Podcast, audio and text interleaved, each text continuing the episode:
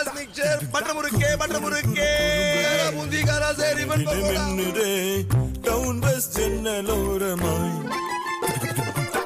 சிறு சிறு நினைவுகள் நினைவிலே மலருதே.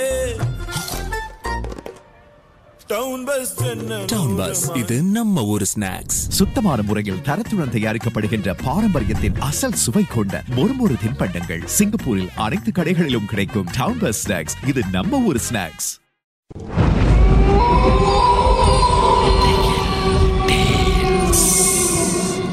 தோண்ட தோண்ட கிடைக்கிற புதையல் மாதிரி இந்த உலகத்துல பல மர்மங்கள் புதைஞ்சிருக்கு. அதை நாம ஒன்னொன்னா தோண்டி எடுக்க போறோம். உங்களுடைய திகில் சம்பவங்களை எங்க கூட பகிர்ந்து கொள்ளுங்கன்னு சொல்லியிருந்தோம்.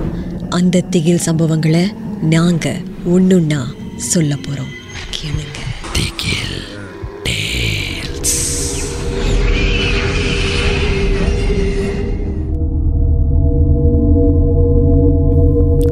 வணக்கம். என் பேர் விஜயகுமார். கோவிட் ஆரம்பிக்கிறதுக்கு முன்னாடி நான் சொல்கிறது ஈராயிரத்து பத்தொம்போதில் எனக்கு லண்டனில் ஒரு வேலை கிடச்சிது. நானும் ரொம்ப ரொம்ப சந்தோஷப்பட்டேன். ஏன்னா அப்போ தான் எனக்கு புதுசாக திருமணம் ஆணுச்சு திருமணமான கையோட லண்டனுக்கு போகிற ஒரு அற்புதமான வாய்ப்பு எனக்கு கிடைச்சது இல்லையா? நானும் என் மனைவியும் கிளம்பி நேராக லண்டனுக்கு போயிட்டோம். அங்கே போயிட்டு வேலை அது இதுன்னு ஒன்று ஒன்றா பார்த்து செட்டில் பண்ணிகிட்டு இருந்தோம். அப்போது எங்களுடைய ஏஜென்ட் வந்து ஒரு நல்ல இடத்துல வீடு இருக்குது அப்படின்னு வரும்போதே சொல்லிட்டார். அங்கே போயிட்டு அந்த வீடை பார்த்தோம். பார்க்குறதுக்கு ரொம்ப நல்லா இருந்துச்சுங்க. எங்களுக்கு ரொம்ப ரொம்ப பிடிச்சிருந்துச்சு.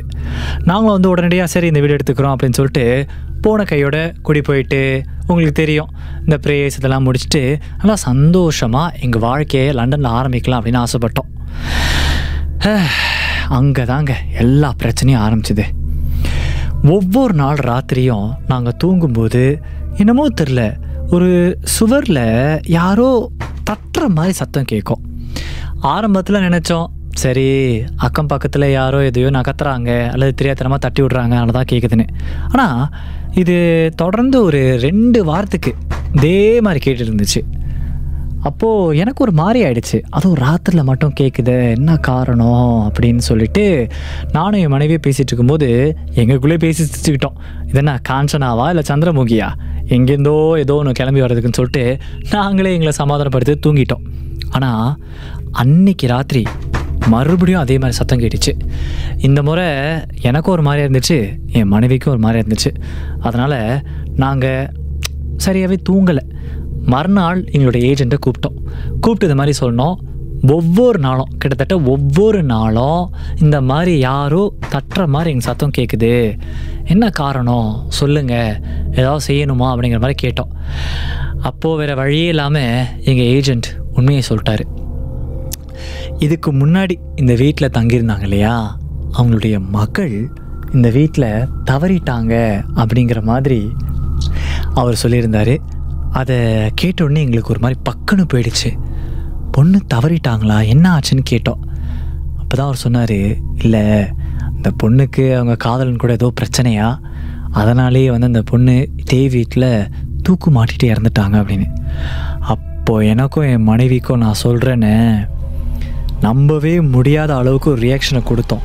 ஏன்னா இது ஆரம்பத்திலே அவர் சொல்லியிருக்கணும் இல்லையா? இந்த வீட்டுக்கு வரதுக்கு முன்னாடி. இப்போ வந்து சொல்கிறாரு புது நாடு புது இடம் அவ்வளோவா எங்களுக்கு யாரும் தெரியாது. என்ன பண்ண போகிறோம் எங்கே போக போகிறோன்னு முழிக்க ஆரம்பிச்சிட்டோம். அதுக்கப்புறம் பார்த்தோம். வேறு வழியே இல்லை. நம்ம ஏதாவது ப்ரேயர்ஸ் மாதிரி செய்வோம்னு சொல்லிட்டு மறுபடியும் இன்னொரு சுற்று ப்ரேயர் செஞ்சோம். அதுக்கப்புறம் அன்றைக்கி ராத்திரி எங்களுக்கு கேட்கல இந்த சத்தமும். ஒரு ரெண்டு மூணு நாள் கழித்து மறுபடியும் எங்களுக்கு சத்தம் கேட்க ஆரம்பிச்சிது. ஆனால் இந்த முறை தட்டுற சத்தம் இல்லைங்க. ஏதோ பெண்மணி அழுகிற மாதிரி சத்தம் கேட்டுச்சு. என் மனைவிக்கு ஒரே பயம். என்னை பிடிச்சிட்டு சொல்கிறாங்க போகாதீங்க வெளியில் போகாதீங்க. ஏதாவது இருக்கு போல இருக்கு அப்படி இப்படின்னு. என்ன பண்ணுறது மனைவி இருக்காங்க. நான் தானே போய் பார்த்தாகணும். நானும் ஒரு மாதிரி தைரியமாக போய் கதவு திறந்துட்டேன். கதவை திறந்த உடனே நம்ப மாட்டீங்க சத்தம் நின்றுச்சுங்க மறுநாள் வேறு வழியே இல்லை. எங்கள் ஏஜெண்ட்டை கூப்பிட்டு தயவு செஞ்சு இன்றைக்கே நாங்கள் ஏதாவது வீட்டுக்கு போகிற மாதிரி பாருங்கள் அப்படின்னு சொன்னோம். இந்த முறை வேறு எந்த பிரச்சனையும் இல்லாத மாதிரி பாருங்க அப்படின்னும் சொன்னோம். அதுக்கப்புறம் எங்கள் ஏஜென்ட்டோ ஒரு புது வீடை பார்த்து கொடுத்தாரு. அங்கேயே ஒரு ரெண்டரை வருஷம் இருந்தோம். இப்போ தான் சமீபத்தில் மறுபடியும் சிங்கப்பூருக்கு வந்தோம். அதான் இந்த அனுபவத்தை உங்களோட பகிர்ந்துக்கணும்னு எனக்கு தோணுச்சு. இனிமே நாங்கள் வீடு பார்க்கும்போது கொஞ்சம் ஜாக்கிரதையாக தான் பார்ப்போம்னு வச்சுக்கோங்களேன்.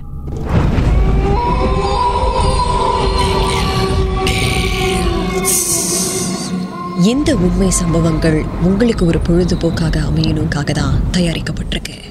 அப்படி இதை கேட்கும்போது உங்களுக்கு ரொம்ப பயமா இருந்துச்சுன்னா தொடர்ந்து மற்ற மற்ற பாகங்களை கேட்காதீங்க.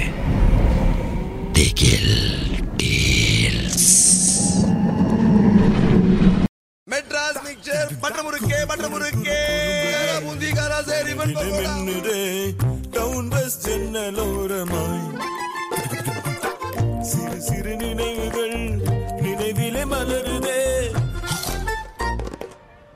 டவுன் பஸ் இது நம்ம ஊர் ஸ்நாக்ஸ் சுத்தமான முறையில் தரத்துடன் தயாரிக்கப்படுகின்ற பாரம்பரியத்தின் அசல் சுவை கொண்ட மொறுமொறு தின்பண்டங்கள் சிங்கப்பூரில் அனைத்து கடைகளிலும் கிடைக்கும் டவுன் பஸ் ஸ்நாக்ஸ் இது நம்ம ஊர் ஸ்நாக்ஸ்